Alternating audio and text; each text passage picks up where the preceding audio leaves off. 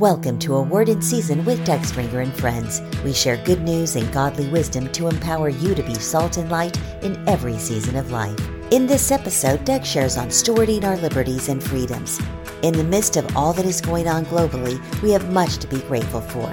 After the episode, check out our show notes on your favorite streaming platform and visit a word in season podcast.org to download a free 30-day devotional that will encourage you to draw closer to the Lord. If you've gleaned anything from this podcast, consider paying it forward with a gift at somebodycares.org. Now let's join our host, Doug Stringer. Since this podcast is coming out on July 4th, 2022, I thought it only fitting to share a few of my personal reflections. Personally, I'm reminded of how much I have to be grateful for. You see, it was on July 4th, 2015, as I was preparing to share at a Houston citywide leaders and pastors prayer gathering, I was awakened with the reality that I was losing my hair from the effects of chemo treatments for the B cell lymphoma cancer that I had. So, this July 4th, 2022, praise the Lord, I am thanking the Lord for the complete healing. I am cancer free and have my hair back. Yes, even in the midst of our individual, national, and global challenges, we all still have so much to be thankful for. I'm also extremely grateful for all the sacrifices that have been made by so many for the liberties and freedoms that we still enjoy today. Although our nation may have much work to do and much to work through and heal from, we also have so very much to be grateful and thankful for. I'm reminded by the words of our very first president, George Washington. He said, We have God to thank for America's birthday. He also said, No people can be bound to acknowledge and adore the invisible hand which conducts the affairs of men more than the people of the United States. Every step by which they have advanced to the character of an independent nation seems to have been distinguished by some token of providential agency. End quote. On July 4th of 2014, I joined my friend Roosevelt Muriel from Colombia as he and other pastors from Central America and other countries gathered in Philadelphia to pray for America. I was so touched that friends from other nations were saying, How can we pray for and bless the United States of America? They wanted to meet in Philadelphia because it was the location of the first Supreme Court, the first federal capital before Washington, D.C., and the birthplace of the Declaration of Independence. I believe that was a point of first entry, a place of great significance to look at. At the end of that day, Mary Campbell, a longtime spiritual mother in the city of Philadelphia, who has also become a personal friend over the years with me, gave me a flag with the words that said, An appeal to heaven. It is a replica of the same flag that George Washington used before the United States had its own military. There was no official navy, but Washington flew this flag on six of his ships, and it became the symbol of a people looking for freedom, knowing the only hope they had was to appeal to heaven. The flag also includes a picture of an evergreen tree because Native Americans at the time used the evergreen tree as a form of covenant. When tribes made a treaty, they would bury their weapons underneath an evergreen tree as a symbol of a covenant promise to no longer fight one another. In fact, some say the term burying the hatchet comes from this act of burying weapons underneath the tree of covenant. In my curiosity to read more about the origins about the appeal to heaven flag, I found this particular article that read, the year was 1775, and our country was just about to face their greatest battle on American soil. It was the beginning of the American Revolution. At that time, the British, the most powerful military in the world, was occupying Boston, and problems in the colonies were rising. George Washington wanted to intercept incoming British ships with their supplies. However, the popular vote in Philadelphia disagreed with anything to do with upsetting the king, especially after the Boston Tea Party. So Washington decided to take it upon himself and behind closed doors, he commissioned six privately owned schooners and started his own navy, rumored to be by his own expense. It was to be called Washington's Secret Navy, and all boats were to have an appeal to heaven flag upon them. Also known as the Washington's Cruiser flag. It was white flag with an evergreen tree in the middle and the words an appeal to heaven stitched across. Just a few months after the first voyage, a British brigantine named the Nancy was captured by one of our schooners, the Lee. On board were muskets, flint, gunpowder, and other supplies in abundance. Not only was this considered one of the greatest captures of the entire revolution, it also inspired the founding fathers to start what was to become the United States Navy. Those original schooners, bearing an appeal to heaven flags, continued capturing British ships and performing special services for the remainder of the war. In April 1776, the state of Massachusetts adopted the flag for its own navy. Its resolution for operations stated, resolved that the uniform of the officers be green and white, and that the colors be a white flag with a green pine tree and the inscription, an appeal to heaven. The Massachusetts Navy sailed 25 ships during the war to defend the coast from the British. They were eventually absorbed into the United States Navy. In addition to the schooners, the flag was also known to be on floating batteries, riverbanks, in towns, battlefields like Bunker Hill, and even places of most importance like our nation's capital in Philadelphia. The phrase, an appeal to heaven, was created by John Locke from England in the mid 1600s. He was one of the great philosophers of his time. An appeal to heaven comes from his studies on natural laws, a system of right or justice common to all humankind and derived from nature and its creator, rather than from the rules of society, and the only judge is our creator.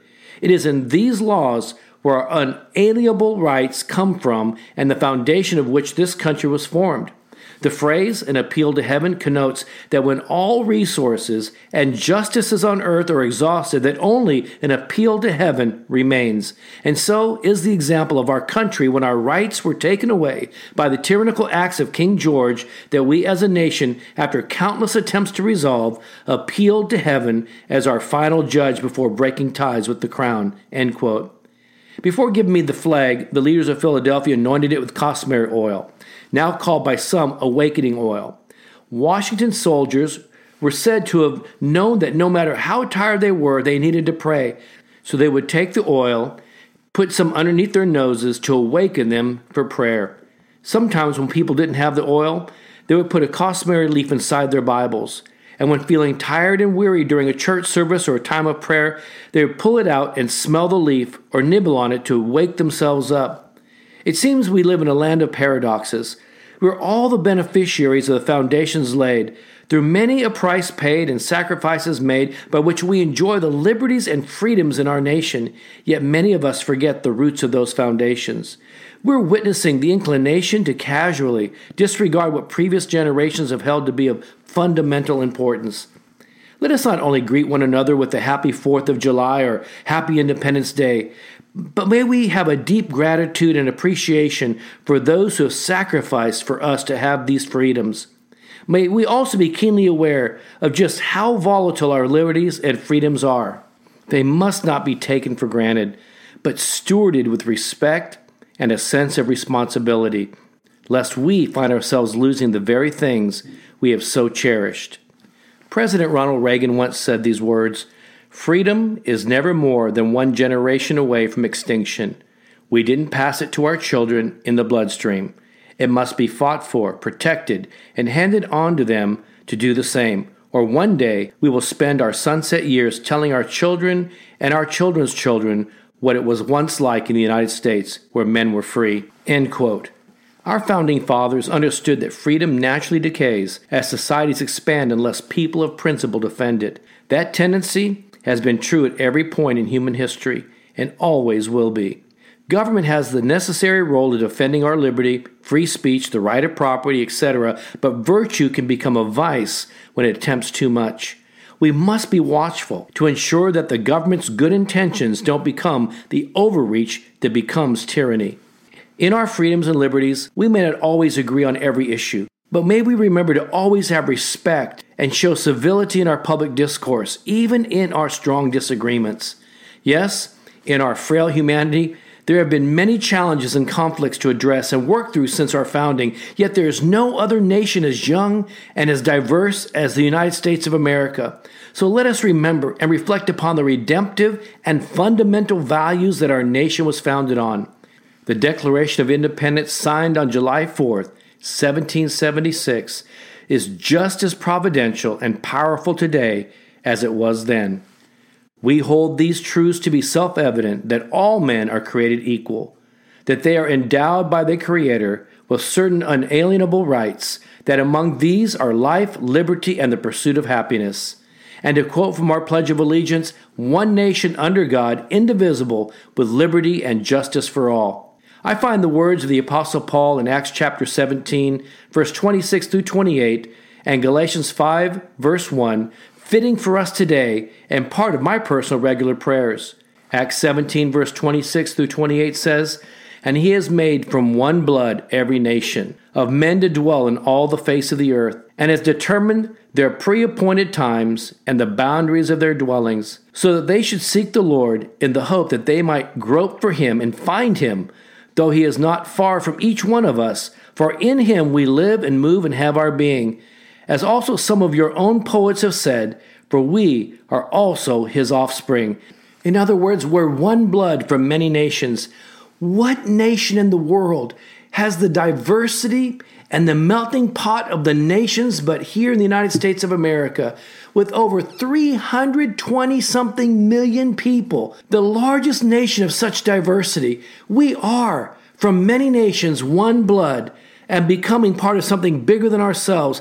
What a greater opportunity for the church to reach the nations from this place that God has brought us to.